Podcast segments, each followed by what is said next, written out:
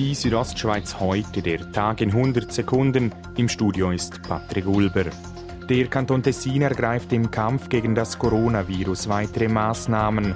So werden ab Mitternacht alle Restaurants, Bars und Geschäfte geschlossen.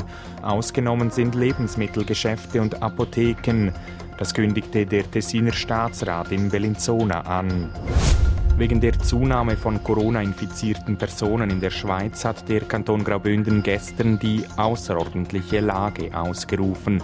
Dazu gehört, dass der Zivilschutz einsatzbereit ist, um das Gesundheitswesen zu unterstützen.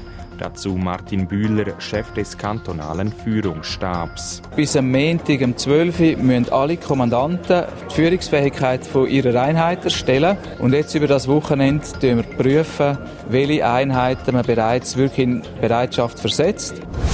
Die Stadt Chur hat einen ersten bestätigten Coronavirus-Infizierten. Dabei handelt es sich um den Churer Stadtrat Patrick De Giacomi. Zu seinem Zustand sagt Stadtpräsident Urs Marti. Er hat keine Beschwerden, er hat nicht einmal äh, Fieber und Husten. Ähm, also vielleicht äh, kommt das noch, man weiß es nicht, aber im Moment geht es ihm gut.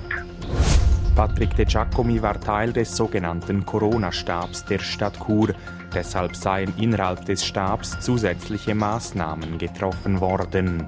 Wir können weiterarbeiten, aber tun uns nur mehr zwischen dem Arbeitsort und dem Wohnort bewegen und verzichten darauf auf jegliche soziale Kontakte. Zudem würden keine Drittpersonen mehr in das Stabsbüro gelassen, so Urs Marti. Südostschweiz heute, der Tag in 100 Sekunden, auch als Podcast erhältlich.